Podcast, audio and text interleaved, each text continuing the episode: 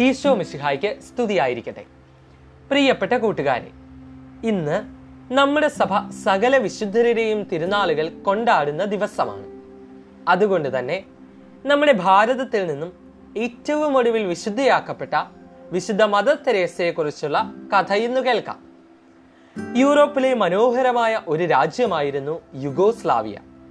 ഈ യുഗോസ്ലാവിയയിലെ സ്കോബ്ജെ എന്ന പട്ടണത്തിൽ ആയിരത്തി തൊള്ളായിരത്തി പത്ത് ആഗസ്റ്റ് ഇരുപത്തിയാറാം തീയതിയാണ് മദർ തെരേസ ജനിച്ചത്. ആഗ്നസ് എന്നായിരുന്നു മദർ തെരേസായെ കുട്ടിക്കാലത്ത് വിളിച്ചിരുന്നത്. നന്നേ ചെറുപ്പത്തിൽ തന്നെ അസാധാരണമായ കരുണയും സ്നേഹവും ആഗ്നസ് തന്റെ ചുറ്റുമുള്ളവരോട് പ്രകടിപ്പിച്ചിരുന്നു. വളരെ ചെറുപ്രായത്തിൽ മാതാപിതാക്കളിൽ നിന്നും കേട്ട മിഷണറിമാരെ കുറിച്ചുള്ള കഥകൾ ആഗ്നസിന്റെ ഉള്ളിൽ ഒരു സന്യാസിനിയാകണം എന്നുള്ള ആഗ്രഹത്തിന്റെ വിത്തുകൾ വിതച്ചു. ആയിരത്തി തൊള്ളായിരത്തി ഇരുപത്തിയെട്ടിൽ തന്റെ പതിനെട്ടാമത്തെ വയസ്സിൽ ആഗ്നസ് വീട് വിട്ട് ലൊറേറ്റോ സന്യാസിനി സഭയിൽ ചേർന്നു.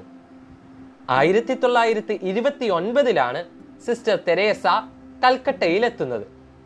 കുറച്ചുകാലം കൽക്കട്ടയിലെ ഒരു സ്കൂളിൽ അധ്യാപികയായി സേവനമനുഷ്ഠിച്ചു.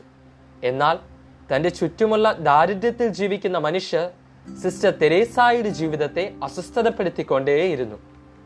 ഒരിക്കൽ ഒരു വാർഷിക ധ്യാനത്തിന്റെ വേളയിൽ അഗതികളെയും ദരിദ്രരെയും സംരക്ഷിക്കുക എന്നതാണ് തന്റെ ദൗത്യമെന്ന് മനസ്സിലാക്കിയ Mother Teresa Missionaries of Charities എന്ന സന്യാസിനി സമൂഹം സ്ഥാപിച്ചു.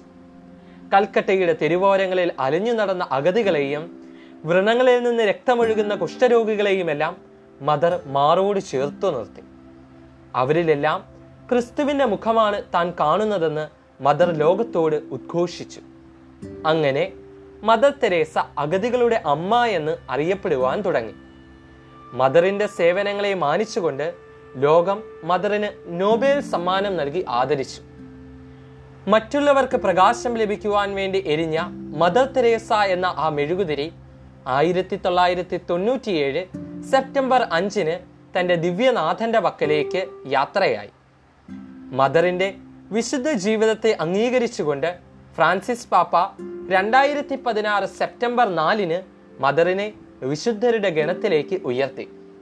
പ്രിയപ്പെട്ട കൂട്ടുകാരെ എന്റെ ഏറ്റവും വലിയ സഹോദരന്മാരിൽ ആർക്കെങ്കിലും നിങ്ങൾ സഹായം ചെയ്തപ്പോഴെല്ലാം എനിക്ക് തന്നെയാണ് ചെയ്തത് എന്ന ഈശോയുടെ വചനമായിരുന്നു മദർ തെരേസയെ ഏറ്റവും അധികം സ്വാധീനിച്ചത്.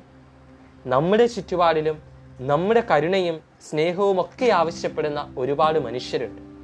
നമുക്ക് അവരിൽ ക്രിസ്തുവിനെ കാണാം. അവരെ സ്നേഹിക്കാം. എല്ലാവർക്കും നന്മയുണ്ടാകട്ടെ.